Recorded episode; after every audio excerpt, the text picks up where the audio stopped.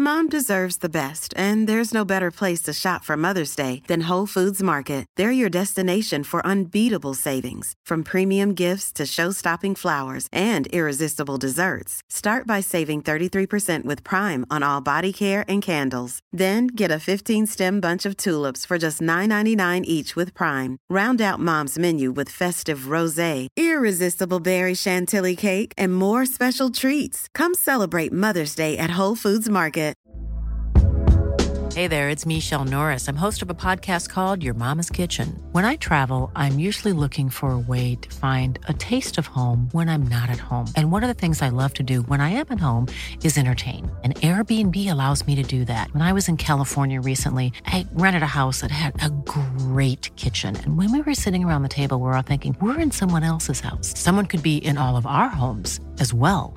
If you have a home, but you're not always at home, you have an Airbnb. Your home might be worth more than you think. Find out how much at airbnb.com/slash host. Hockeyvänner, vi får hänga med och se vad vi kan lära oss för det handlar om... Erik, ta det en gång till. Jag vill prata om hockey. Sportsligt sett lite bättre. Det var ett häftigt spektakel att vara runt. Det säger ju inte lite. Vad tänker du, Erik? Hur stor succé har det varit? Kuddesuccé, självklart.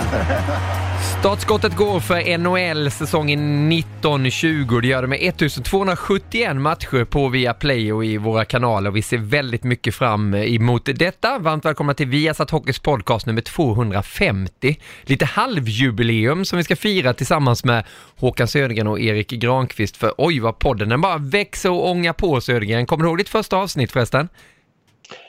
Uh, jag ska vara riktigt ärlig och säga, det gör jag väl inte, men jag antar att det var på Amadeus i Karlskoga, eller? Säkerligen, eller på eh, typ här papperskorg i Malmö Arena. Kommer du ihåg att vi satt där ofta också? Ja, ja, ja, inne i burka lite i omklädningsrum, ja. Precis. Eller i baksätet på en Toyota eh, hyrbil från Europcar. Ja, de- den var ingen succé när vi inte hade någon tid. Men vi spelade in i bilarna, Per Forsberg satt och körde, du var i baksätet tillsammans med Tornberg kanske. Ja, jag tror det var det. Det, det lät lite si där. Och sen några år senare så kom han in i bilden också, Erik Granqvist. Eh, du gillar podcast Erik, eller hur? Gillar är ett ord som jag gillar, men jag vill nästan dra det till älskar. Ja, jag visste det. älskar podcast för att det här kan man lägga ut texten. Det är inte som en junior-VM-sändning eller VM-sändning att man har 30 sekunder på sig att förklara Alexander Holts storhet, utan här kan man ju ta tre minuter. Även om jag hör att du vrider på det efter en minut Niklas, så ibland lägger jag ut texten för länge. Men det är slutspelsväder här i Ängelholm. Serieledarna, klarblå himmel, solen skiner. Jag, vak jag somnade med tårar och vaknade med tårar. Varför då? För att ja, jag och grabben, vi, vi satt och kollade det här klippet igår när Jarmo Kekkeläinen och Tortorella meddelade Emil Bemström att han tar en plats i rosten för opening night för Columbus Blue Jackets. Och jag tyckte det var så fint. Och sen i morse då efter kallduschen och lite yoga så såg jag det här klippet när St. Louis Blues, Alexander Sten och Pareko gav Leila, den här unga 11-åriga tjejen som har varit med dem, som har kämpat mot cancer och så, när hon fick ringen tyckte jag var så fint så att ja, det var kärlekstårar både när jag somnade och vaknade. Ja, det är underbart och man, uppskattar ju det enormt, de här klippen de eh, lägger ut NHL-klubbarna. Det börjar bli otroligt öppet eh, från NHL-klubbarna också. Det har alltid varit öppet i omklädningsrummet och sånt efter träningar och matcher, man får komma in och träffa spelare, men de bjuder på sig själva nu och har verkligen förstått vad som ger genomslag på sociala medier också. NHL leder en väg där Håkan, känner du också så? Ja, det är klart att göra och, och eh, det är faktiskt det som är den stora tillväxtgrejen i hockeyfamiljen nu för tiden. Det är ju faktiskt alla nya unga supportrar som kommer via sociala medier. Och det är därför det jobbas så otroligt intensivt, framförallt från NHL-klubbarna men också SHL-klubbarna och alla andra. Just på samma sak. Alltså det, det är influencers, det är videobloggar, det är alla de, de olika tekniska lösningarna bara för att knyta till sig intresse unga kommande åskådare eller unga talanger och visa dem vad som finns. Va? För allt det här bruset som det är runt omkring oss eh, som du liksom du egentligen du anfalls ju av det var det än kommer ut. Va? Så, så Mm. dyker det upp saker och ting i, i luften. Ja, men det, det... det på något sätt måste du, du måste vara först i det ledet för ja. att kunna komma fram ordentligt. Ja. ja, men det är bara att kolla på det här klippet som Erik var inne på där också med Emil Benström eh, och eh, Kekkeläinen och Tortorella. Alla likar det och så går det vidare och går vidare. Man känner sig, har man bara missat 15 minuter på Twitter eller Instagram så, så är man ju efter där. Då är det ingen idé att göra någonting ja. själv av det. Men det, det, visar ju vilken otrolig löpeld det blir ju häftigt och det bygger ju intresse också. Så det är bara att hylla klubbarna hur de arbetar ja, där borta. Och sen, och sen så vi som har levt innanför väggarna på olika eh, elitnivåer eh, vet ju att det är så här det går till, men vanligtvis har ju inte någon kamera med. Och det är det som jag menar, det är så otroligt häftigt för, ja men dels för alla fans och alla får se hur, hur det är bakom kulisserna, men även som ni var inne på att, att locka nya unga killar och tjejer att välja hockey som sport för att det är en otrolig gemenskap och ändå, även fast det ibland kan vara lite så här hård jargong, hård, rå men hjärtlig jargong så är det ju enormt hjärta och 99 procent av spelarna är ju väldigt liksom kärleksfulla och, eh, och gör den här typen av saker. Så äh, jag, jag tyckte det var väldigt vackert. Men det, men det är lite också, man pratar ju ofta om att ja, men hockeyspelare bjuder så mycket på sig själva och det är så öppet, det är så lätt att arbeta med hockeyn och det stämmer ju, men jag hade besök, eller vi hade besök i Premier League-studion av Ludvig Augustinsson, eh, landslagsback i eh, blågult, spelar i Werder Bremen nu och på väg mot en jättekarriär. Liverpool har varit intresserade av honom sen tidigare, nu är han skadad. Och det var inga konstigheter alls. Hur öppen som helst, ville gå ner i vårt grönrum och visa hur det fungerade vid inlägg och vid fasta situationer. Och hela den här biten, han var direkt öppen med att ja, ja men det är bara att höra av dig om det är någonting som ni behöver. Så jag tror mer att det är klubbarna i fotboll som stramar åt och sen vågar inte spelarna riktigt ja. ta det där steget för vad de själva vill. Mm. Uppfattar du så också Håkan? Jo, men visst är det så. Va? För att det, du måste faktiskt eh, titta på vad det står i deras kontrakt och liknande saker. Ofta så säljer de både namn och, och bildrättigheter fram till och med, eller fram till med att eh, arbeta med och klubblogotyper och liknande saker. Då får du inte göra saker Nej. som du vill utan då måste du ha tillåtelse till det. Eh, av klubbledningen och liknande. Va? Och de har ju ofta då en rätt så stor del affärsmänniskor anställda just för att säkra upp att ingenting av de här möjligheterna för att eh, tjäna stålar på sidan om då, tas bort från klubbarna. För de betalar ju spelarna, så om spelarna får börja göra saker på sidan om då tappar ju de så att säga, eh, genererar de inte de eh, inkomsterna som de ska göra. Så att därför är klubbarna väldigt, väldigt eh, beskyddande för sin egen logotyp sitt eget varumärke. Men också framförallt att hålla styr på spelarna. För släpper de en stackare, typ Zlatan eller liknande som börjar med det här, då kommer det komma som en löpeld bara. Va?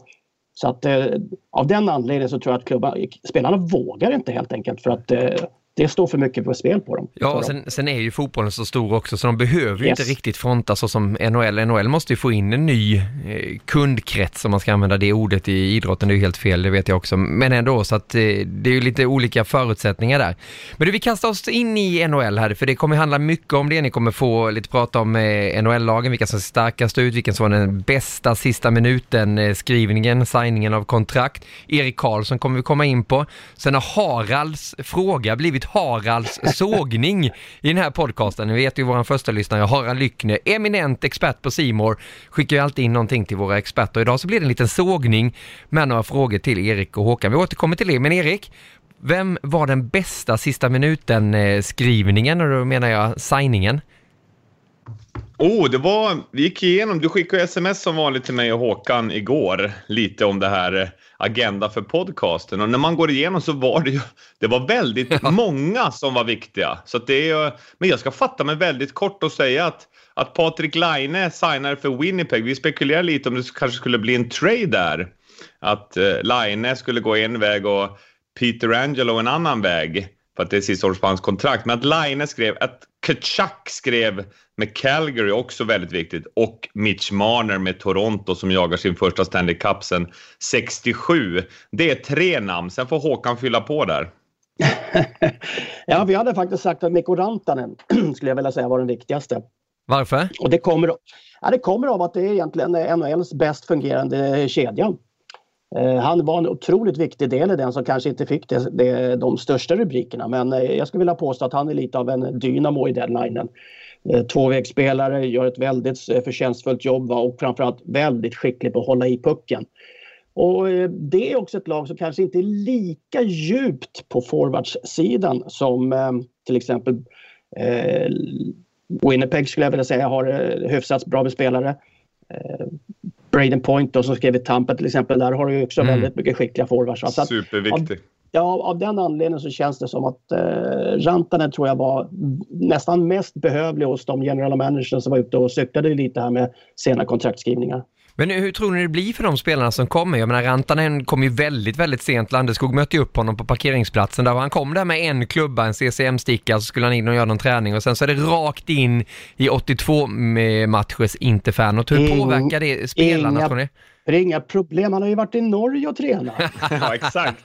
I din liga? Det är hur lugnt som helst. Det är nästan så att han får dra ner tempot för att, eh, för att de ska hinna med kompisarna. Har du varit och kört lite extra skills med han, direktören? Nej, Nej, nej, nej. Han har varit uppe på landet uppe på Hamar där hos Petter Nomelin och Mikael Elmo i, i Storhamar och kört lite en vända. Men sen var jag nere i Bern också va, med Line. Så att, eh, jag tror att de har förberett sig rätt så gott de här killarna. De vet ju precis vad det handlar om. Jag tror också att de har varit väldigt medvetna om de deadlines som har funnits. Eh, Eh, både i förhållande till vad man såg genom Nylander-affären, Marner-affären, allting sånt där. Så att det här, det här är en liten sån där utmattningshistoria. But I know that you know that I know that you know. Och sen vem som mm. ger sig först. Mm. Men om du tittar på, på lagen, Erik. Man får ju ofta de frågorna och jag tror att ni får det ännu fler gånger än vad en annan får. Men vilka, vilka lag ser starkast ut? Vilket lag kommer vinna? 31 lag där alla verkligen du vet, har scout överallt. De har ju koll på varenda centimeter av isarna i hela hockeyvärlden det, det, känns så otroligt öppet just den här säsongen. Det gör det väl, sitter man och säger varje säsong i och för sig, men, men ändå, jag tycker att nästan det är tuffare än någonsin. Varför är det så?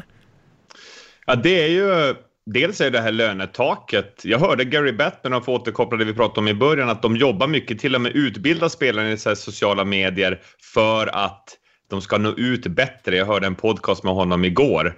Eh, Sportsnet 590 The Fan, den, den kan ni lyssna på, den är bra. Men Samtidigt så är det det här lönetaget som gör att lagen blir jämnare. Det är ju tanken från början. Nu är det lite unikt för att St. Louis har i stort sett behållit samma lag. Joel Edmondson gick ju och in med, med backen eh, som jag tappar namnet på nu, eh, Justin Falk ja. Mm. Eh, och, och så, så, det är i stort sett samma lag och det blev ju en lagmaskin då som, som gjorde att de gick hela vägen. Och i år så är det som du säger väldigt öppet. Och, och, det är ju krattat för att ett lag till exempel som Dallas då, eh, som vann senast 99, att de ska gå hela vägen med Bishop och Klingberg och gänget och några fina nyförvärv också. Eller så blir det en ny lagmaskin, alltså likt St. Louis, som på något sätt får ihop det och tar sig hela vägen till Stanley Cup. Så jag tippade Dallas när vi gjorde våran Viaplay-tippning häromdagen. Eh, och det var jag ensam om på vår redaktion.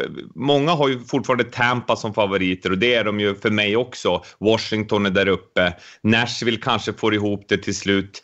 P.K. Subban är, är tradad bort därifrån. De har fått in några spännande spelare. Jofa-kedjan kommer vara bättre. Mm. Så jag vill inte bli för långrandig, men det är som du säger att det är totalt öppet. Jag förespår dock att Pittsburgh kommer missa slutspelet. De tappar Phil Kessel till Arizona eh, och jag tror att de det är väldigt ovanligt att de inte tar sig hela vägen eh, av utmanare. I, fjol blev de svepta i första rundan, 4-0 i matcher mot Islanders och bensinen var slut där och jag, jag förutspår att de inte ens tar sig till slutspel om vi går i den ändan. Vad tror du om det Håkan? Ja, det är väl inte helt omöjligt i och med att det är så jäkla tätt mellan de olika lagen, framförallt på den sidan eh, i den divisionen. Så ja. jag tror att det, det, kan mycket väl hända. Eh, det som är lite spännande var jag, jag var nere i Berlin på en, en eh, tillställning över helgen här med europeiska hockeyklubbarna. Där var Bill Daley med och så började man diskutera lite just det här med lönetak och deras inverkan på och hur lyckat det har varit, för det anser ju alla att det är. Just av den anledningen att det har... Och jag tror det var sen, sen CBA infördes då 05 är det väl? 05-06 mm. säsongen. Så har det varit nio olika segrar av Stanley Cup. Och det visar ju ändå tydligt på att man har liksom lyckats sprida just eh, den här eh, elitutmaningen så att det inte var som förut att ett lag, typ Rangers eller någon som hade fantastiskt bra ekonomi kunde gå in och köpa upp det man ville inför slutspelet för att bli så mycket bättre. Så hela den här strategin eh, tillsammans med ekonomiska styrningen har ju varit väldigt lyckad. Va? Och nu tittar ju alla lag på exakt samma, eller alla lag, alla ligor. Mm. på att hitta någon liknande lösning. Ryssarna inför det till exempel med, med eh, salary caps nu på olika sätt. Sen har de lite speciella lösningar i och med att de alltid har lite undantag och sådana där saker. Men eh, det diskuteras väldigt mycket för att det är ett enda sättet att få kontroll på den stora kostnaden inom ishockey och det är spelarlöner. Men ska det vara samma sak i SHL tror du i framtiden? Det är svårt i Europa, det, det var alla eniga om det också, att genomföra det för att vi har sån, arbetsmarknaden är reglerad på ett sådant sätt att man kan inte göra det faktiskt. Men eh, jag tror att det kommer att, att diskuteras och jag tror man kommer att vara väldigt uppfinningsrik och jag tror man kommer försöka hitta lösningar på det eh, på ett eller annat sätt för att reglera det här. För det är som sagt, det, Eh, det är alltid spelarlönerna som drar iväg på något sätt. Va? Och det är också spelarlönerna som på något sätt är, verkar vara, tycker många, nyckeln till att få ett framgångsrikt lag. Ju bättre spelare, ju dyrare spelare och sen tror alla att det är ett likhetstecken med att man vinner ligan. Men då, då kommer vi in lite på eh, Lycknes eh, fråga, Haralds fråga som blir lite av Harald sågning. För han är arg nu Harald. jag läser upp eh, smset jag fått av honom, är ni med på det? Jag han är ju gammal och gnällig alltså. Ja, men han har väl... Grinchen. Ja, men han, är, han har funderat lite och läst rubriker och klickar väl på allting som kommer upp där nu med de här sena kontrakten som har skrivits också.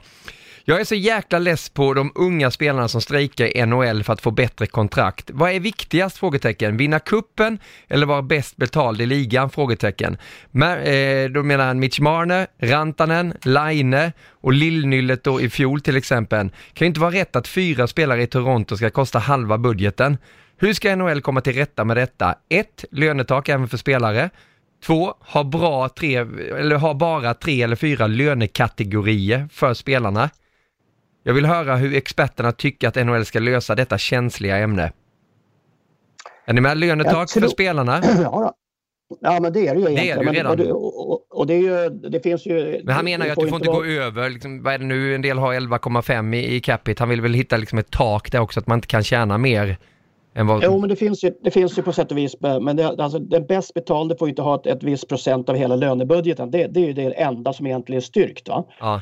Men sen ska vi veta då också att, att lönetaket har ju eh, reglerats och införts med eh, samarbete med eh, NHLPA, det vill säga spelarnas egna organisationer. Så spelarnas egna organisation tycker det är bra för de har dessutom höjt grundersättningen, alltså golvet för löner. Vilket gör att alla är relativt bra betalda nu. Det är väl eh, var det 640 000 dollar eller något, där, eller något liknande som är bild, så det är det minsta du får tjäna om du spelar NHL.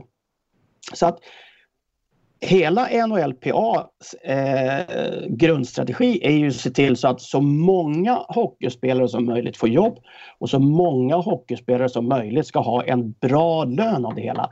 Hur mycket den bäst betalda eh, tar in och de bäst betalda det bryr inte de sig så mycket om tror jag utan det är mer ett verk av alla agenter som nu ser också en möjlighet att driva sina eh, egna personliga värderingar och intäkter som de har oftast eh, procentuellt av spelarlönerna. Och av den anledningen så går de ut väldigt hårt. Va? Och sen är det väl också för, eh, till slut, till sist och syvende så är det, det, det den klara och enkla delen. Det måste ju vara klubbledningarna som säger ifrån. Ja, men då kan du ta ditt pick och pack och dra. Och när klubbarna börjar göra det och bestämma sig, då är det en helt annan sak. För då kommer agenterna bli lite kissnödiga, då kommer spelarna bli lite kissnödiga. För då får de inte de här förutsättningarna i de bra klubbarna som de vill ha. Hade du sagt Nylander, nej, då vill inte vi ha dig. Du kan flytta till eh, Carolina, du kan flytta till Columbus, vi vill inte ha dig. Det skulle bli en helt annat ljud i skällan. Va? Så det är nästa fas av det här, att klubbarna börjar be eh, folk dra åt helsike istället. Men hur sannolikt är det tror du Erik? Liksom, och vad, vad, känner du när det kommer de här diskussionerna att spelarna väntar ut och klubbarna väntar också ut? Det blir liksom en kattens lek med råttan på något sätt. Håkan sammanfattade bra och det är ju också, det är ju inte bara spelaren individuellt. De vill att det ska bli klart så fort som möjligt de flesta av dem. De är sugna på att komma och träffa grabbarna. Man såg hur glad Rantanen var och krama om Landeskog som stod med en skylt där på parkeringen och välkomna. Och han började kommentera någon lagkompis biceps direkt när han kom in i omklädningsrummet, Rantanen. Eh, så att han, kände, han hade ju velat att det här skulle bli klart tidigare, men det är, dels är det ju NHLPA, spelarfacket, som inte vill att spelarna ska ta alltså för låga löner så att det kommer under marknadsmässig lön. Och sen är det ju agenter och rådgivare som sagt som är med i den här processen. Så det är mycket mer komplicerat än så än att spelarna bara säger skriv på det här, jag kör.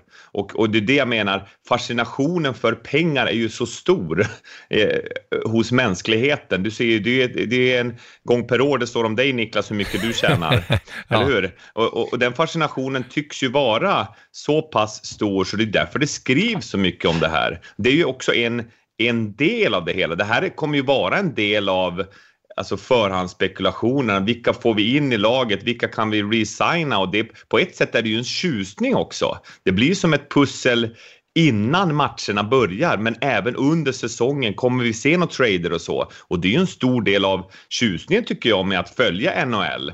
Så att jag, jag förstår helt klart eh, baronen av Hammarös fråga. Men eh, jag tror inte vi kommer se någon liksom spelarlönetak på, på så sätt att det är tre kategorier så som han, som han, att det är reglerat på så sätt. Absolut inte, utan det är mer en individuell förhandling där man kan se att likvärdiga spelare över tid får ganska lik, lika betalning utifrån marknaden. Men, men, men vad tror ni? Japp, japp. En, en, kort kommentar bara på det hela. Alltså du, du har ju en, en, en, ordning som vi kanske inte tänker på så mycket med, och det är det här arbitration. Det, det vill säga där spelarna är missnöjda med, med klubbarnas bud och går till en, en skiljedomstol som ska bedöma lönen. Och där kommer man ju med väldigt olika ingångar. Vissa klubbar, eller klubbarna säger låg lön, eh, mm. spelaragenten säger väldigt hög lön. Mm. Och så kommer skiljedomstolen och så säger han, nej så mycket ska han ha betalt. Men då har klubbarna faktiskt ett alternativ och då kan de säga så här, ja det skiter vi vi ska inte ha honom då. Den lönen tänker inte vi betala. Och då är spelaren fri. Och så har du satt ett lönetak och då kan de andra ha, så säga, kan de plocka upp den spelaren. Så mm. det finns ju fortfarande moment i hela den här eh, förhandlingsgången som man kan använda. Men det är ju att klubbarna känner någon form av desperation över att de här spelarna måste vi ha. För att man har lärt sig att det är inte så lätt att hitta de här guldäggen som man har draftat väldigt tidigt och som man har lagt ner otroligt mycket kraft och pengar i utvecklingsmässigt de två, tre, ofta tre år då, för att det här kommer ju nästan efter rookie-kontraktet in i nästa kontrakt som vi har sett problemen dyka upp nu. Eh, och, då, tycker man, då vill man inte kasta bort de här tre åren. Nej. Då är det värt att pröjsa lite extra. Men vad är viktigast tror ni då? Vinna kuppen eller vara väldigt bra betald? Det finns ju ett exempel i Mattias Ekholm som vi träffade Erik när vi var över också. Han mm. Skrev ett kontrakt som han säkerligen kunnat fått eh, mycket högre summa i men han tyckte att de här pengarna räcker ju för mig. Hur tänker du kring det?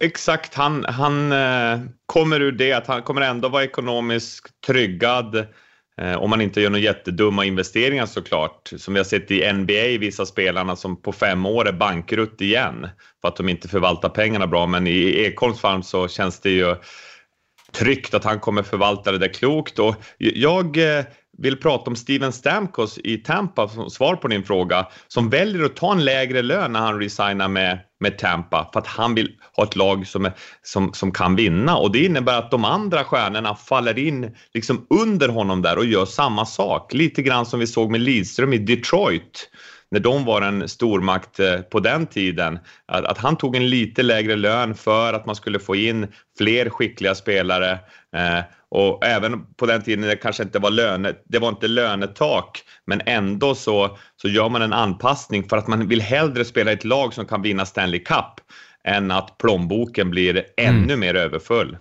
Precis, och, och jag har svårt att bli så här jätteupprörd. Det hade varit en sak om eh, klubbarna gick på knäna, men nu går de väl relativt bra de här 31 NHL-klubbarna också. Och det är klart att spelarna ska ha pengar också, men eh, det är en intressant diskussion det där och tack så jättemycket för frågan där. Harald, hoppas nu är nöjd med svaren. Han kommer säga nej, det är jag inte. Eh, men, men så är det och vi går vidare till en annan kille som har fått en ny lön nu, Erik Karlsson. Det ligger väl en cap hit på honom på 11,5 miljoner US dollar där per säsong i San Jose nu. Men oj, vad det var tyst om Erik Karlsson under den här här sommaren. Det brukar vara väldigt mycket skriverier och vad som händer och det har ju handlat om kontrakt givetvis, men ändå nu. Hur mår Erik Karlsson tror du Erik? Jag tror att han mår riktigt bra. Uh, han resignade ju med, uh, med San Jose. Det var ju spekulationer om han skulle kanske hamna i Rangers eller någonstans. Men som du säger, 11,5 i cap hit uh, per år fram till säsongen 26-27. Och en anledning, om vi nu spekulerar, tror jag att, att han han har bestämt sig att nu, nu ska han göra allt för att vara frisk och fit och kunna bidra 82 matcher i grundserien plus hela vägen till Stanley Cup. Eh, så att han vinner något som senior med ett lag. Han har ju vunnit två individuella Norris, men han har ju aldrig vunnit som senior ett mästerskap eh, med ett lag och det tror jag han är väldigt sugen med att göra med Sharks och mycket väl kan göra det om Martin Jones spikar igen lite bättre i målet än vad gjorde. Men han spelade bara 71 matcher för två säsonger sedan i Ottawa så då missade han 11 och i fjol bara 53. Alltså missar nästan 30 matcher på grund av skada. Så jag tror att han har tagit medvetet beslut att nu alltså, se till på alla sätt att hålla sig fräsch, göra det som krävs för att vara frisk och bidra på isen. Och det, han har ju varit med och spelat matcherna, eh, de här senaste, senaste träningsmatcherna och varit uppe där runt 25 minuter per match. Så eh, det tror jag är en stor anledning eh, att men annars så, du är ju mediageni Niklas, så vad tror du det beror på? Nej men jag tror lite också att det vill hitta lugnet, har fått lugnet mm. lite nu när allting är, är klart, nu kontraktet är och att han känner att ja men nu så tickar klockan också, nu, nu måste de gå för det. Det är inte så många säsonger till som kanske Sharks har det här läget att verkligen ha laget att vinna kuppen och vinna. Det är något som Erik Karlsson måste göra också, att det är en fenomenal hockeyspelare, det vet ju alla då, mm. men prisskåpet måste ju fyllas på eh, för, för honom också ganska så snabbt nu. Nu har han ju vunnit Norris Trophy individuellt, det är det ju skickligt såklart, men ändå. Vad talar för att det skulle kunna bli ett buckellyft för eh, Hajarna, Håkan? Ja, de är väl en av de här eh, 8-10 potentiella vinnarna självklart. Va? Och eh, lite hänger ju faktiskt på Erik där hur, hur han klarar att hålla sig i form och det. Eh, och jag skulle bara lägga till en liten kommentar om det ni diskuterade där. Alltså, allting med nyhetsflöden, nu det genererar ju per automatik egentligen. Så att när en nyhet kommer in på en redaktion så ligger den högst upp i ett nyhetsflöde. Det har ni sett på hemsidor och sånt där på, på nät. Och det är, det är klart som sjutton när det är i, i Kalifornien då, när kontraktet är, är klart för Erik, då läggs, det, läggs ju storyn rätt så död. Och sen kommer Thornton in, sen kommer eh, diskussioner om Marlowe och allting. Eh, sen är det rätt långt till Kalifornien, alltså det är mitt i nätterna när nyheterna eh, dyker upp där hos oss. Så att jag tror att helt enkelt han har gått lite under radarn. Inte kanske medvetet, men lite omedvetet av den anledningen. Det tror jag passar honom rätt bra. För det som du säger, jag tror han känner att han behöver lite lugn och ro. Det var trubbel i eh, Ottawa på slutet, mycket uppmärksamhet. Det vart inte mindre av att han skulle skriva ett nytt kontrakt och alla spekulationer. Så att jag tror att han tycker att det är rätt skönt att dra mm. sig tillbaks lite. Surfa lite, lägga sig på stranden, golfa lite, träna lite. Låter som ett rätt angenämt liv faktiskt. Ja, jag tror också det. Jag har sett det en stor asterix kring Erik Karlssons namn och eh, skriver Norris Trophy. Jag tror att han kommer göra en kanonsäsong. Är jag fel ute då, Granqvist? Att han kan det vinna tror jag också och det, det, det, hänger ju såklart helt bara på och kroppen hur mycket, hur mycket hämmad han kommer vara av, av skador. Och kan han spela helt ohämmat då kommer det bli en ruggigt härlig duell mellan just Erik Karlsson och Viktor Hedman. Men det finns ju så många andra att skriva om också nu. Vi har ju de här stora svenska spelarna som fortfarande är kvar. Jag tänker på Bäckström och Erik Karlsson också, Viktor Hedman och de här lirarna. Men det kommer ju nya hela tiden. Det gäller ju att haka på det här för att verkligen ha koll på alla nu. Nu är det ju spelare som eh, Sandin som har slagit sig in i Toronto, Liljegren, Tobias Björnfot som du känner till väldigt bra Håkan, eh, plats i, i Kings som 18-åring, bland annat Nygård som du känner till Erik, Färjestad mm. rakt in i Edmonton. Det händer ju saker och det är blågult precis överallt. Vilken eller vem då är den häftigaste svensken som har överraskat och tagit plats i en NHL-trupp tycker du Håkan? Det vore ju lätt att säga Emil Bemström, va? men jag ska inte vara så, jag ska inte vara så uh, gulblå-röd. Va? Men jag ska faktiskt säga Sandin, Rasmus Sandin i Toronto. Och det kommer ju faktiskt lite av den vägen han har gått. Va? Det var ju fortfarande rätt så stora spekulationer redan i, eh, i våras och fram efter jul förra året där han tog gigantiska kliv. Alltså Liljegren var väl den som man trodde skulle komma att petas upp först och främst. Va? Men eh, Sandin har ju faktiskt gått förbi honom och, och är en liten annorlunda spelartyp. Just den här lite storleken i kroppen eh, men fortfarande teknisk, smidig, spelskicklig allting. Eh, den kombinationen av större, starkare backar men lika spelskickliga som den, som den eh, ska vi säga, lite, lite mindre fysiska varianten. När den typen dyker upp så vårdas ju de som guldägg av klubbarna ja. och det tror jag Sandin gör faktiskt. Och ta plats in till, i Toronto också då. Babcock mm. sitter där och styr, det är, det är mäktigt. Ja, ursäkta jag kom in där Niklas, men Babcock har ju varit lyrisk över Sandin. Det är häftig Uppsala-killen som draftades som nummer ett, nej, alltså i första rundan nummer 29 av, av Toronto. där en gammal djurgårdare, Robban Nordmark förresten, är scout. Och just att Babcock går ut och officiellt liksom hyllar Sandino på det här sättet han har gjort, det är ju ett indikator på att han, han har vunnit Babcocks förtroende, vilket är väldigt svårt. Och, och det tycker jag, det är extremt häftigt att, eh, att han kommer vara med i rosten på första kvällen för Toronto. De spelar ju mot Ottawa i natt med start 01.00 på Viaplay. Ottawa? Ja, de, Ottawa mot Toronto. Och sen så är det då... Ottawa? Börja med Jaha, ja, förlåt, förlåt. Det, det, det här är lite, lite, ja. det här är, det här är lite när, när, eh, vad heter det, det är lite fördröjning för mig så då blir det ännu svårare för mig att förstå Håkans underbara, Under, underbara humor. Får jag bara säga Viktor Olofsson i, i Buffalo, slå ett slag för honom. Yep. För att eh, extremt bra i, i ja men Örnsköldsvik-kille som kom eh, via Modo och sen så i Frölunda gjorde han ju 27 mål, flest av alla i SHL innan han drog över. Han gjorde 30 mål i fjol med sitt otroligt fina skott. Och han har ju fått förtroende och kommer att spela i powerplay. Jag tror han kommer göra succé som rookie och vi får ju se honom 8-9 november mot Tampa i Globen. Så att eh, Viktor eh, Jonathan Lindqvist, vår eminenta eh, reporter där borta eh, i Nordamerika, han har ju slagit slag för Viktor länge och jag instämmer. Det ska bli en fröjd att följa honom. Ja, men de kommer de här killarna med skotten nu också, att det smäller till. Filip Forsberg eh, satte ju an där för några år sedan, han börjar bli rutinerad nu, men jag menar Bemström med sitt skott också då, Olofsson har ju ingen dålig bössa, så att det de, de är ju på helt rätt plats nu också, kommer garanterat att färga i den där ligan. Men jag tycker att det är lite fascinerande att sån som Joakim Nygård, han är 26 år nu då, skrinnar rakt in i NHL och kan göra det i, i den åldern. 26 är ju fortfarande ungt, framförallt när vi sitter och pratar tre gubbar här. Men ändå, eh, är du förvånad Håkan? Nej, tvärtom. Jag tycker att det är ett eh, lysande exempel på det som man faktiskt kan eh, rekommendera till några fler.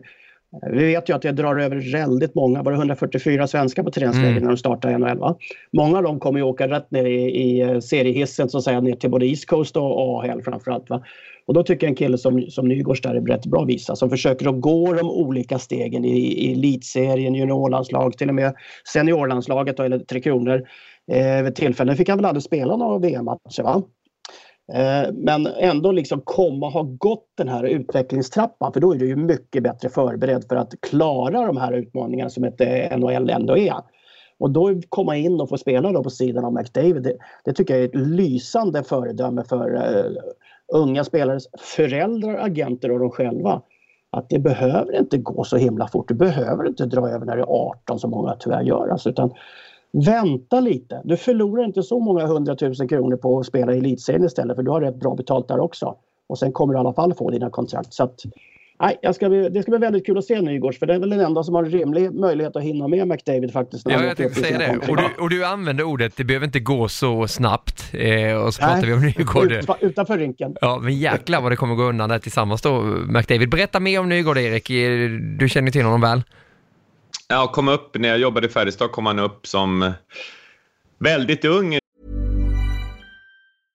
Mom deserves the best, and there's no better place to shop for Mother's Day than Whole Foods Market. They're your destination for unbeatable savings, from premium gifts to show-stopping flowers and irresistible desserts. Start by saving 33% with Prime on all body care and candles. Then get a 15-stem bunch of tulips for just $9.99 each with Prime. Round out Mom's menu with festive rosé, irresistible berry chantilly cake, and more special treats. Come celebrate Mother's Day at Whole Foods Market. Hey there, it's Michelle Norris. I'm host of a podcast called Your Mama's Kitchen. When I travel, I'm usually looking for a way to find a taste of home when I'm not at home. And one of the things I love to do when I am at home is entertain. And Airbnb allows me to do that. When I was in California recently, I rented a house that had a great kitchen. And when we were sitting around the table, we're all thinking, we're in someone else's house. Someone could be in all of our homes as well. If you have a home, but you're not always at home, you have an Airbnb. Your home might be worth more than you think. Find out how much at airbnb.com slash host. Stockholmskille från början som kom och, och, spelade först då i juniorlaget där i Färjestad. Men eftersom han har, han har skills that separate, alltså hans fart separerar ju honom. Det är en individuell kvalitet som han upptäckte tidigt. Här har jag någonting som väldigt få har. Så han fortsatte ju att jobba med fysen, jobba på isen för att bli ännu mer eh, separerad från de andra när det gäller farten. Och, så det var ju helt otroligt hur han blåste förbi backarna där i Färjestad. De stod ju som pyloner. Problemet i början för honom var att han kunde ju ha 500 målchanser och göra ett mål. Alltså han hade väldigt svårt med avslutningsfasen. Men han har jobbat bland annat med Pelle Pressberg, den där gamla snipen i, i Färjestad som är med och jobbar med det momentet att göra mål. Och fick ju en enorm utväxling, gjorde 22 mål. Det var ju bara ett bakom Emil Bemström som den näst bästa målskytten då i SHL i fjol. Och man har ju bara väntat på att något NHL-lag ska ta in den här farten i line-upen. Vi har ju sett Karl Hagelin, vad han har gjort både i sin tid med Rangers, Pittsburgh, nu i Washington med sin fart, både i boxplay men i 5 mot 5-spelet, drar isär motståndarna. Och det kommer Nygård verkligen att göra. Och sen vad häftigt att spela med någon som är lika snabb, om inte ännu lite snabbare, Connor McDavid. Alltså den duon, nu har de spelat ihop, kommer göra det, eh, gjort under försäsongsmatcherna och Tänk att få se dem. Det ger ju faktiskt Edmonton lite hopp då, förutom nu att Joel Persson är skadad, vilket är ett enormt avbräck för dem. Ja, han kommer få speltid sen också. Han har ju imponerat mm, väldigt mycket där och framförallt i, i powerplay också. Så att Edmonton, det blir lite mer svensk flagg över dem, även fast det redan har varit det såklart tidigare också då med eh, Klevbom och, nu står det still i huvudet, hjälp mig. Adam Larsson. Adam Larsson såklart också ja. Så att det finns ju en hel del där. Du Håkan, kan du känna så ibland med din karriär och du upplevde ju precis nästan allt utom att spela i NHL nu när du ser att det är så väldigt många svenskar som tar plats i världens bästa hockeyliga att, ah, vad fasen att jag inte var där också. Redan på din tid? Ja, egentligen inte faktiskt. Det, det, jag hade möjlighet att åka ut till Buffalo två gånger, två år på raken. Så att, eh, jag, jag, känner inte, jag gråter inte någonting över det, det ska jag erkänna. Och jag har ju skapat en enorm förmögenhet utanför banan som du vet. Så att det känns ju inte något större problem på det viset heller. Pratar, pratar du pengar nu? nej, nej, nej. Upplevelser. Ja. Bara upplevelser. Upplevelser och kamratskap. Ja, du, var du det över, det, var du över i Buffalo, Håkan? Förlåt? Var du över och träffade Buffalo på plats i Buffalo? Jag var och träffade Buffalo i baksätet på en brun 242 på en parkeringsplats i, i eh, Wien under hockey-VM 87. Oj. Det var nästan som en, en eh, sån där eh, Graham Greene-roman, spionen som kom in från kylan. Man gick där i sin överrock och hatt och sen helt plötsligt så var det en, en, en Volvo som blinkade på, på en parkeringsplats och då var det hoppa in i baksätet. Nej, för då var jag 28, 29 år gammal. Och skulle jag flytta över då så skulle jag bli free agent. Skulle man vara free agent fick man skriva på kontraktet först efter draften, efter eh, att den perioden hade infunnits. Va? Mm. Och då var det då, då fick det inte komma ut någonting för att då behövde man som sagt inte draftas. Då behövde de inte offra någonting utan de kunde skriva kontrakt direkt med en. Men då var man tvungen att vänta så länge. Och det kände inte jag för att göra vid de två tillfällena utan då skrev jag ett kontrakt med Djurgården istället som, som eh, jag hade det bra hos. Eh, och det var likadant året efter på, på, samma sätt faktiskt. Att, nej, men du kan väl få vänta här för att eh, vi, vi, vill gärna ha över dig men vi kan inte skriva kontrakt med dig nu. Va? Och den osäkerheten den tyckte jag det var inte så speciellt spännande. Sen nej. var Buffalo var ett ännu sämre lag då än vad de har varit tidigare i år. Så att, eh, nej då. Jag, du fick ju en tomt i Huddinge sen istället, eller hur? Förlåt? Fick du inte en tomt i Huddinge sen i, i slutet av karriären? När du bytte från Djurgården? Det, det, kan, det kan, jag kan tyvärr inte säga någonting om. Nej, du, du, bor ju på norra sidan av stan alltid, eller hur? Ja, ja, ja precis. Ja. Och Erik, du har ju också varit nära NHL. Var du också inne i en bil och något skumt möte, eller hur var det? Ja, det var faktiskt nere på stranden. Det var ju på sommaren. Eh, jag minns inte, det är ju flera år sedan nu, men det var när jag jobbade i Färjestad. Jag hade träffat Crosby på isen och han är jättebra kompis med eh, målvakten Marc-André Fleury som hade haft det jättetufft. Så när Crosby såg hur jag jobbade med målvakterna, filmade från puckens öga och coachande frågor och så vidare så tänkte han det kommer passa Fleury perfekt. Så att då lobbade han för mig så att jag var ju en av två kvar där då. Så att jag minns att jag gick ner vid stranden där, Ängelholm utanför vår sommarstuga och pratade med dåvarande coachen och general managern i, i Pittsburgh i flera timmar. Och sen så var det där en lång process. Det dröjde ända fram till augusti innan de tog beslutet då. Så då gick de med intern lösning då att för Bales hade jobbat i organisationen. Så, eh, men jag lärde mig två saker av det. Vadå? Eh, Det, det första är hur mycket det vibrerar i kroppen när man är nära en pojkdröm. Ja. Alltså när man är nära en dröm, när man ser Emil Bemström sitta där och, och bara när han får beskedet. Alltså det som händer i hans kropp och det var samma när jag pratade med, med Pittsburgh-organisationen då och kände det är så här nära, jag, jag, jag kom aldrig dit som spelare men nu är det otroligt nära att, att jag får testa på att mäta mig med de absolut bästa i världen i hockey som jag älskar så mycket. Och sen är det en annan grej. Avslöja inte allting om vad du ska göra. För jag berättade där för dem exakt vad jag skulle göra med Fleury, alltså vad jag har sett av Aha. honom och så. Så att när de tackade, de sa att "Nej, vi går på Bales, men de tackade så mycket, bra samtal och tack för alla bra tips vi fick eh, hur, hur Fleury behöver utvecklas. Och då, då tänkte jag på Perra Jonsson sa till mig när vi jobbade ihop i Färjestad, det var ju den vevan. Du behöver inte säga allting Grana. Ger dem bara 30 procent, lite mystik, så håller dem nyfikna. Och det har jag tyvärr aldrig lärt mig så. Men jag- nära var det, men nu är jag väldigt glad att jag får jobba med er istället. Så nu är det tveksamt om jag skulle tacka ja om jag skulle få ett erbjudande, måste jag säga. Nej, jag För det här, det. att få analysera världens bästa sport med världens underbaraste människor, det kan inte bli bättre. Nej, jag tänkte det Håkan, tänk om Erik bara avslöjar 30 procent, då får vi utöka sändningstiden i, i kommande program här i NHL-studion, eller hur? Jag tänkte säga det, med tanke på hur mycket han pratar, vad, vad skulle han säga då under den tiden som han säger någonting? Men du, ska vi inte låta honom prata lite till då? För här kommer Eriks spaning den här veckan. Oh, det är en spana! Det är häftigt som gammal detektivbyrå-VD. Pink Panther på 90-talet. Jag har gjort en spaning.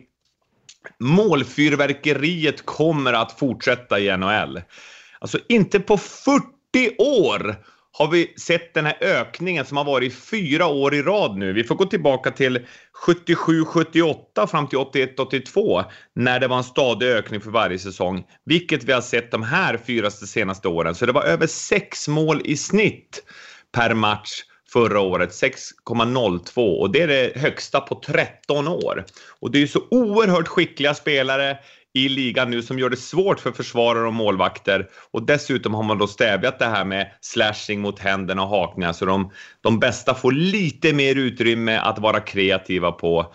Och det här kommer bara fortsätta. Så det är min spaning. Inte bara att vi kommer att ha fyrverkeri varje helg i stort sett med tidiga studios på lördag eller som det är nu på fredag då när Philadelphia möter eh, Chicago. i O2 Arena, Chicago med Patrick Kane som gjorde 110 poäng förra säsongen. Det var ju individuellt poängrekord, även om inte Chicago gick till slutspel. Så just den här offensiva, härliga hockeyn kommer bara att fortsätta excellera. Och det är min spaning, att inte på 40 år har vi sett den här typen av utveckling kontinuerligt flera år i rad. Ja, du har ju varit med under hela den tiden Håkan och följt allting där. Varför är det så? Ja, det är helt enkelt så att eh, nivån på målvaktstränarna har gått ner. Det enkla svaret. Jag måste tillbaka, jag måste tillbaka och jobba. Ja, men, men Nej, kan, men det, det det kan det verkligen fortsätta då, med, med tanke på eh, det taktiska och alla hjälpmedel som finns hit och dit, målvaktstränarna som kommer bara bli bättre, målvakterna blir ännu starkare.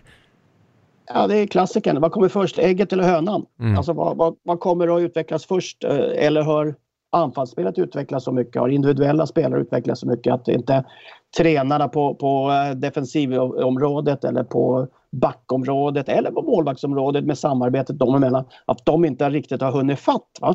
Men det där är ju en sån där eh, evighetsmaskin egentligen där man kommer att passera varandra för att man hittar och hjälpmedel, man hittar eh, lösningar som man kommer att implementera på spelarna och, i olika delar av laget.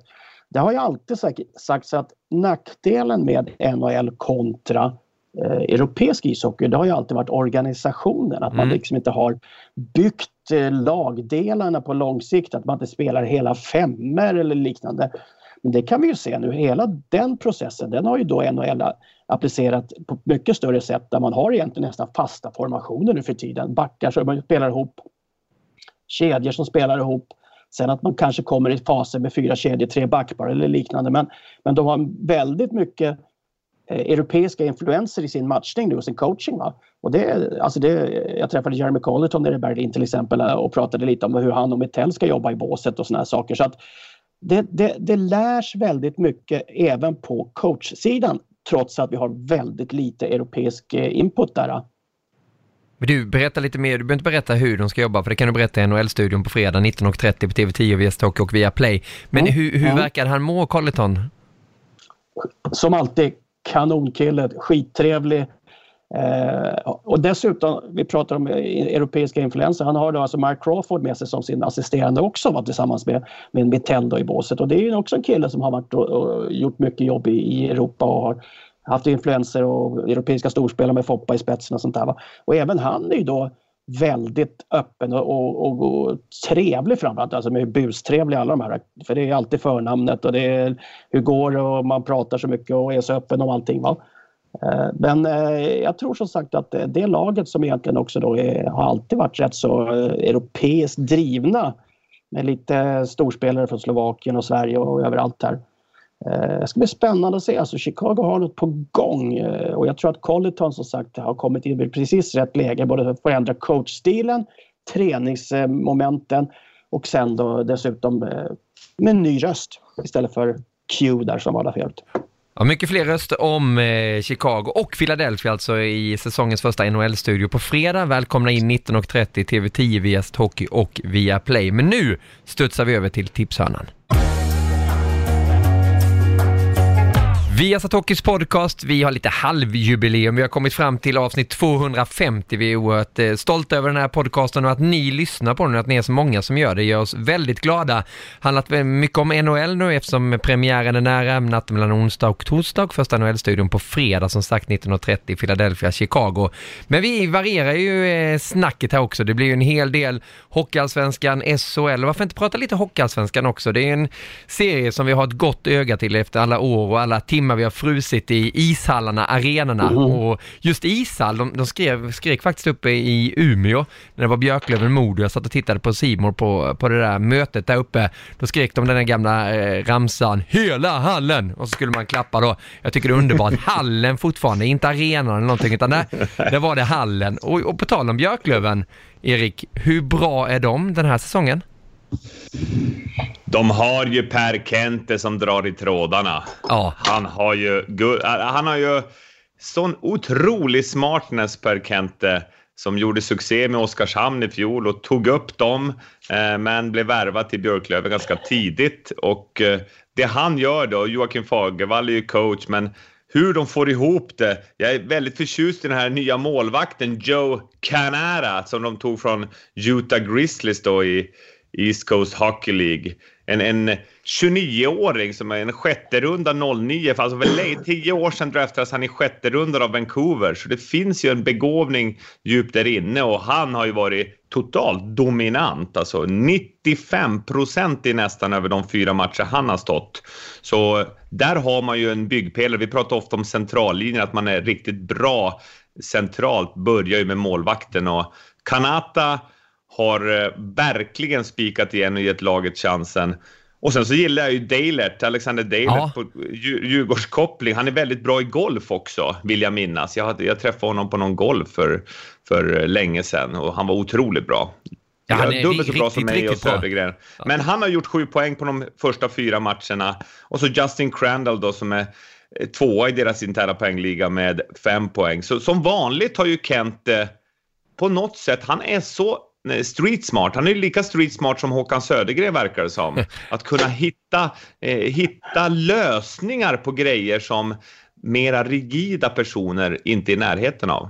Ja, vi, vi måste in på Kente där också, för jag menar, hur, mycket ligger han bakom det här nu tror du? Att helt plötsligt är Björklöven där uppe i toppen av tabellen. Är, är, det bara att han har kommit till klubben och han får en sån aura kring sig nu Håkan? Du var ju ändå med när det startade här med, med Kente i Asplöven och Hockeyallsvenskan. Vi såg ju det på väldigt nära håll. Ja, då, då såg jag kanske inte det. Då var det mer liksom mera, vad ska man säga, spännande med Haparanda och, och liksom utmaningen att skapa ett lag där. Men han hittade ju en väldigt, väldigt massa ishockeyspelare som egentligen ingen hade någon större tilltro till och så skapade de någonting där Eh, av det hela det eh, gänget då med, eh, vad ska vi kalla det, mindre väl, välkända. Så att eh, han har ju en touch på något sätt och han har kanske ett väsen över sig. För det man inte riktigt tänker på det är att den här killen han jobbar ju 25 timmar per dygn alltså på, med ishockey. Det är bra gjort. Han slutar aldrig jobba alltså. Nej, men, och det, det är självklart, det smittar ju på ett eller annat sätt i, i det här. Så att, eh, jag tror att det, det är en bidragande orsak. Sen har ju Björklöven genom åren gått igenom varenda form av kris. Utanför rinken, på rinken. Och det är klart som sjutton att någon gång så vänder det för dem också. Och då gör ju ofta det att det kommer in en ny, ny person som skapar någon form av optimism. Och jag tror att det kanske kan vara Kente för att han är som sagt, han är norrlänning, han är lite eh, vad, vad, kallar man det? Det är lite fananamma i han alltså. Han är smart samtidigt som han har en jävla stå-på-vilja. Det tror jag är någonting som kommer in i Björklund väldigt lägligt. För att de har haft nog med smarta lösningar och, och organisationsplaner och ekonomi, ekonomi som ska gå in och rydda upp och ordna till saker. Nu krävs det en kille som går in och säger som det är. Va? Det krävs ett jävla hästjobb och vi måste vara smarta och vi måste tillvara på varje chans, varje chans vi kan få. Och då tror jag att det, det kan vara liksom det nya som, som blir det, det som eh, tänder den här gnistan att det funkar. För sen, jag såg match mot Västerås, Björklöven-Västerås här, en av de första ringarna. Det var inte riktigt eh, SHL-klass på de spelarna inte och inte på den, eh, det spelet de hade heller. Så att de har en hel del kvar att gå. Och det kanske är så också att eh, alla de här tappen mellan eh, SHL och NHL och allting och så hämtar man folk i Hockeyallsvenskan gör ju då att Hockeyallsvenskan per idag kanske inte är lika ut, stor utmaning för NHL, SHL-lagen som det var tidigare. Nej, men jag håller med. Jag har också kollat på en, en hel del där och kvaliteten. Jag, jag såg det var Moras möte med, det var nog Västerås också. Eh, ja. Det, äh, det, var inte många passningar och Lyckne, till och med Lyckne satt och suckade där efter en period. De fick till slut börja skylla lite på isen nästan då för att det var inte en passning som satt på tejpen. Men just med Anrika Björklöven har ju ett SM-guld 1987. Erik, nu, nu vet jag att det, det, är fel att bara dra en gräns och säga Norrland, du kommer där uppifrån eh, och ska veta allting. Men Björklövens status där uppe i, i norra delen av Hockeysverige, hur är den? Ja, det är ju en extremt bra fråga. Jag, för mig har den ju väldigt hög status om jag pratar personligen. För ja, det är jag är ju uppväxt med, med... Va? Ja, det är det jag vill höra. Det är det som är intressant tycker jag. Ja, men för mig personligen, du vet uppväxt med LG Pettersson, Tor Ökvist, Bullen Hägglund, Göte Välital och eh, var väl där ett tag också. Ja, ja, absolut. Ja, Roffe Andersson. Roffe Andersson. Eh, Eh, Sandlin. Sandlin. Alltså det, det, för mig är det, jag bara ryser när jag säger de namnen och, och ta, ta bussen till Umeå då. Det var ju 40-40 mil eller någonting från eh, 30-40 mil från Boden där jag bodde. Sitta där och så möta då. Det var ju Teg och Björklöven.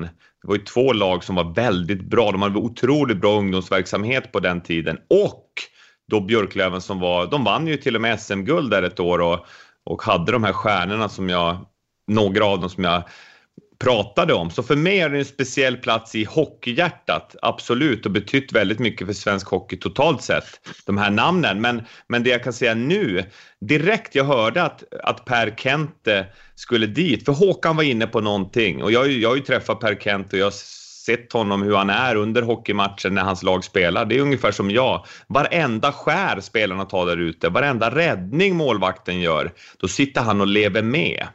Och man kan ju, man kan ju zooma ut och fråga, är det bra för en människa totalt sett?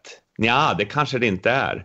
Men är det bra för en organisation? Mm. Ja, det är enormt bra. För han driver lagen, organisationen känslomässigt där han är med den passionen och lägg till den här hockeykunskapen då gör att det finns ju enorm framtidstro. Sen, sen som jag kan ana i din fråga är att man får inte för snabbt heller dra för stora växlar på att de det har gått bra här i början, mycket tack vare ett extremt bra offervilligt spel och jättebra målvaktsspel.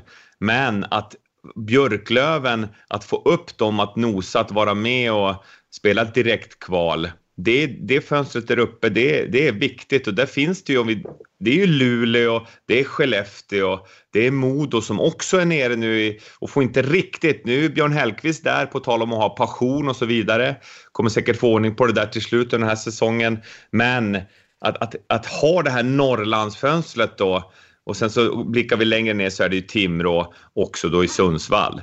Nu blev jag väldigt långrandig i frågan, men jag, jag blir nästan att jag blir lite lost i nostalgin. Ja, jag, jag, jag märkte det. På. Ja. Jag, jag, tänker tillbaka på Helge Pettersson. Och det kan vara också att jag grät igår när jag somnade över Ewe Bedström, när jag vaknade över Laila där och nu får prata om Björklöven. Då har jag lust att börja gråta igen. Så det, men, men det, är ju, det är ju kärlek över Ja. alltså att Och man alla är som- uppväxt. Och alla som kom in i den här podcasten, de måste ju undra, ja, jag grät ju till Bemström och vaknade upp och grät till Laila. Du vet, det, ja, det, det är bara att lyssna Ja. från början där. Nummer 27, Tore Ökvist, vilken eh, legendar också. Härlig spelare, han visste hur man gjorde mål han. Eh, på tal om eh, nostalgi och klubbar som har eh, stora meriter i Hockeyallsvenskan, det finns ju ett antal där. AIK är ett lag som eh, har varit och dansat på väg att komma tillbaka till SHL, men nu, den här gången så har de fått en väldigt, väldigt svag inledning och jag vet inte riktigt vad som hände i eh, antagonisten till dig Håkan och till din klubb i hjärtat Djurgården. För svenska mästare sju gånger om AIK, nu ser det ut att vara lång, lång, lång, lång väg upp till SHL. Hur mår AIK hockey? Nej, ja, utan att vara alltför insatt i det hela så det känns ju inte som att de är riktigt eh, på toppet, det kan man väl inte säga. Men det, och det tror jag också är, det är en sån här kedjereaktion. Va? Dels så hade de ju då eh, de, de la ribban rätt högt förra året och försöker satsa allting och sen när det inte det funkar eh, drabbas man då lite av dålig ekonomi. Det finns några bärande spelare, bara så att Christian Sandberg lämnar bara det är ju liksom ett skott i foten tror jag för Mm. alla AIK-supportrar för att det var ju någonting som man lutade sig mot inne på isen. Gossi kvar utanför, det tror jag är en förutsättning för att AIK överhuvudtaget ska få det där att fungera. Och han är i båset nu också. har, ja, ja, och sen så är det ju då så att du har eh, du har alltid en massa unga duktiga spelare inom AIKs organisation. Men det hjälper ju inte riktigt när du inte har de äldre att hjälpa till med. Och de har tappat rätt mycket bra spelare genom åren Gnaget. Alltså Lindqvist, Trikulja, eh, eh, Sandberg nu och som sagt. Mm. Alltså, all, en, en riktig, riktig vad ska vi kalla det, plantskola som AIK är men får inte behålla någon av dem själva. Och till slut så, så blir det ju så att då, då går luften ur ballongen lite. Så att jag tror tyvärr det. Och sen ska vi säga också det att när AIKs fotboll har gått så bra de sista åren så faller ju den stora delen av sympatierna från supporters, ekonomi, alla förutsättningar. Det, det hamnar på fotbollens sida. Det har ju varit faktiskt historiskt så i AIK. Mer än kanske det är för Djurgården i det här läget. Så att eh, jag tror att det tyvärr så att säga är det Stockholm är inte, eh, förlåt, nu ska jag vara riktigt ärlig ska säga som det. Solna är inte riktigt så stort för, tillräckligt stort för AIK fotboll och AIK hockey att samsas. För att du vet att AIK är ett Solna-lag, det är inget Stockholmslag. Det, det, det har vi koll på. Och jag, jag är inne på det, varför kan de inte bygga en arena? Eh, om Solna stad kan hjälpa till med det i så fall, så de kunde få en. Det räcker väl med 5000 åskådare. Om du säger Solna som, menar, som eh, är egen stad. Du vill ha lite kommundoping alltså från Solna kommun till AIK? Nej men, men, det- ja, men på något sätt, där någon, någon sponsor eller någonting där. Det räcker bygga för 5000, det behöver inte vara hovet-klass på den. Och så fyll det på fredagar och söndagar eller onsdagar när de väl lirar. 5000 Solna är en ganska stor stad ändå. För det, så som det är nu, det, är, det bara ekar ju på Hovet, även fast AIK är tvåa i poängligan, Björklöven toppa i detta nu, så, så är det ju inte det där draget som eh, man kan tycka ska finnas där. Men det kan vi prata mer om. Det finns väl fortfarande ritningar både på, ute på Ritorp för en stor arena och sen är det här korsningen borta vid eh, Sumpan, eh, Rissne och hela det området där borta vid, med, med alla nya eh, väg, väganslutningar där. Va? Jag tror att AIK har sedan länge haft de två platserna som utsedda för att Mm. eventuellt kunna få en arena på. Alltså. Ja, det var faktiskt min veckas sågning, men jag den Erik. Jag vet att du gillar när jag sågar, när jag börjar prata så här snabbt, nästan som Lasse Granqvist och till slut blir jag så torr i munnen så att jag bara får sitta så. Jag, jag tänkte faktiskt komma in lite på just med publik eh, antalet i Hockeyallsvenskan, men vi håller på den lite. Jag är lite orolig där nämligen, hur det kommer gå den här. Det är lag som har försvunnit som Leksand och sånt och jag tror det kan droppa ner till eh, rekordbottennivå faktiskt, men det tar vi lite senare, eller hur? Ja, vi gör det. AIK är tvåa i poäng, eller publikligan nu, men de kommer ju droppa ner där, tyvärr. Ja. Om de går den här typen av kräftgång. Får jag bara göra en återkoppling? Om du minns Niklas, vi talar om tidiga podcast jag var med i och när jag kom in här 2014 så pratade jag om felet man gjorde i AIK med Gossi i spetsen då som inte signade om Gunnar Persson Eh, till ASS-coach med Roger Melin och Stefan Persson, målvaktscoachen. De hade ju ett extremt bra team där. Tog sig hela vägen till semifinal 2011 eh, i, i eh, SM-slutspelet. Men sen ville de resigna med Roger Melin. Eh, då sa han ja, det gör jag om ni tar... Jag vill ha Gunnar Persson med mig fortsättningsvis också. Men då hade Gossi redan gjort klart med en annan kille. Och problemet i dagens, för du ringar in en sak, eller ni, om det här att unga spelare som blir bra försvinner fort. Man blir en plantskola. Men då gäller det att ha kontinuitet på riktigt bra ledare. Vi har hyllat Frölunda eh, och andra klubbar eh, för det, att de har kontinuitet. Och hade man sagt oj, vi har visst en ledarstab i absolut toppklass i Europa eller i Sverige med Roger Melin, Gunnar Persson och Stefan Persson, målvaktscoachen. Låt oss skriva långa kontrakt med dem, för där har vi några som verkligen kan förädla talanger och få folk komma hit och utvecklas. Så där gjorde man en jättemiss som jag tycker Eh, det kan låta, vad, vad, vad pratar han om? Men har man en så pass bra stab, och jag har själv jobbat i, i vissa staber där man känner att personligheterna klickar perfekt, man kompletterar varandra. Nu är det bara att hitta spelare som vill bli coachade, vill utvecklas. Så där gjorde man en miss och det tycker jag man fortfarande tyvärr Eh, får eh, ja, skörda dålig frukt av. Och det här Jussi Salo, Anders Gossi som är jätteklok, jag gillar Gossi, han är supersmart kille, men det beslutet var inte bra. Sen har du Kristoffer Heino Lindberg som är målvaktscoach. Alltså de måste verkligen hitta sätt att utveckla både sig själva och laget för att inte AIK ska rasa rätt igenom och till och med riskera att åka ut. Ja, det är ingen bra start för eh, AIK där eh, såklart. Vi får se vad, hur det kommer sluta där. Hockeysvenskan bevakar vi i den här podcasten, men vi har lagt mycket vikt på NHL då efter starten är så nära här nu. Samtliga matcher på Viaplay då. Ni koll på nästa vecka kommer vi prata en hel del SHL och jag vet att det är många som sitter med sådana här fantasylag och ska hitta drömfemmor. Utan att motivera, finns det någon femma som du bara har sådär i, i huvudet klar Håkan och du också Erik i NHL? Som du kan tänka, det här är en drömfemma. Ja, det hade väl inte varit något problem att hitta en. Det hade, det hade inte varit något problem att hitta 50 heller. för att ha så många möjliga saker. Men eh, alltså vi var inne på, jag, jag kan sätta upp en femma, men jag tog ut, jag tog ut Carey Price också som målvakt för att få det lite... Drar hela femman. Ja, och sen eh, Roman Josi. Eh, Pietrangelo, höger vänsterskyttar, kan göra bägge tak. Eh, komplettera varandra, perfekt. McDavid, Kucherov, Tavares. Är det okej okay, eller? Ja, det är okej. Okay. Har du någon coach också? Vigneault. Vigneault tar varför då?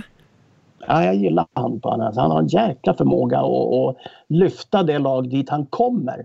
Och sen, jag gillar på honom, han är sådär fransk, kanadensisk kaxig.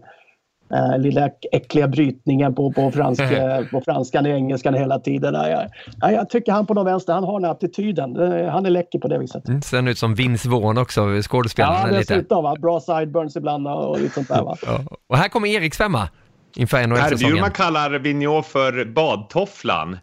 Eh, för att eh, Per Bjurman på, på Sportbladet, som är underbar eh, NHL-hockeynörd, läs honom och lyssna på honom även i deras podcast. Men han sa att Vigneault alltid kommer badtofflor till till intervjuerna, så därför kallas han för badtofflan. Okay. Han brukar ju vara extremt bra första året i sina klubbar. Både i Vancouver och Rangers så tog han lagen till final. Så det var ett bra val Håkan. Men min drömfemma plus coach är så här. Andrei Vasiljevski, Vessina-vinnaren från i fjol. Spikar igen i målet. Erik Karlsson, frisk igen tillsammans med Victor Hedman. Där har vi tre Norris i backparet. Tack för kaffet. Och framåt en av de bästa spelarna genom alla tider med fyra Stanley Cup, för det kommer behövas i den här kedjan. Sidney Crosby, han ska visa de andra hur det är att ta ett lag hela vägen. Nathan McKinnon, Nikita Kucherov. Vasilevski, Karlsson, Hedman, McKinnon, Crosby, Kucherov. Och som coach, nu blir ni lite förvånade, men jag dammar av Scotty Bowman. Oj! Han får chansen igen. Och vem får han med sig då? Det här är lite överraskande. Mittell. Johan Garpenlöv. Aha. Niklas Lidström. Lidström har ju berättat hur Scottie Bowman kunde sitta uppe, på tal om Per Kente, halva nätterna och fila på kedjor och vilka som skulle spela ihop och ha en plan mot nästa motståndare. Så att Scottie får göra det och sen är Garpenlöv, Lidström hands-on med forwards och backar i båset. Underbart. Och som målvaktstränare, Bulten är tillbaka. Jag tar ut mig själv. Ja, det är underbart. Ja, vi, behåller, vi behåller det Erik, det, allting går vi med på utom just det där. Det hade ni dröm med fem av coacherna plus lite andra utläggningar. Vi är över timmen igen i Viasat Hockeys podcast. Det kan bero på att vi är en aning övertända, men det hoppas jag att ni har eh, förståelse för när ni har lyssnat på den här podcasten som Niklas. återkommer. Japp. Innan, innan du slutar. Jag hade faktiskt tagit ut en svensk femma också. Ja, men men dra, dra den lite snabbt då.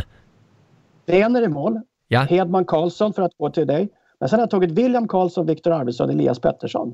Oj. Oj, vad trevligt. Och sen har Colletov fått blivit gäst, gästsvensk i, i coachingen. Jaha, vi jag tog också ut en svensk precis när vi satt och pratade lite. Jag tog Lene, Erik Karlsson, Viktor Hedman, Filip Forsberg, Mika Zibanejad och Elias Pettersson. Men det är sak. Oj, det är ju- oj, oj. Ja. Smaken är som baken. Eller visst är den? Ja, och vi sätter oss på de där rumporna på fredag i NHL-studion 19.30 via Stockey, via Play och TV10 för att eh, hålla koll på Philadelphia, Chicago och prata upp hela NHL-säsongen också. Håkan kommer vara där, Erik kommer vara där, Rickard Wallin har kommit hem från Rhodos hoppas vi. Och så, Brunare än någonsin. ja, och Niklas Holmgren sadlar om från Champions League till NHL-hockey och Jonathan Lindqvist är redo där borta. Och så kommer ni träffa på Erika Karlsson under säsongen också. Vi är redo, hoppas att ni är det också. Tack så mycket Erik Granqvist. Tack själv, andas och njut. Tack så mycket Håkan Södergren. Tack ska du ha. Och ett jättetack till alla lyssnare och ett särskilt extra tack till Harald Lyckne för Haralds sågning och fråga återkommer som vanligt nästa vecka. På återhörande allihopa, vi ses och hörs.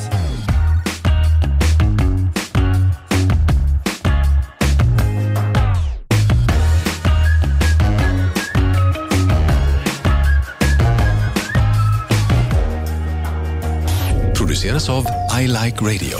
I Like Radio. Mom deserves the best, and there's no better place to shop for Mother's Day than Whole Foods Market. They're your destination for unbeatable savings, from premium gifts to show-stopping flowers and irresistible desserts. Start by saving 33% with Prime on all body care and candles. Then get a 15-stem bunch of tulips for just $9.99 each with Prime. Round out Mom's menu with festive rosé, irresistible berry chantilly cake, and more special treats. Come celebrate Mother's Day at Whole Foods Market.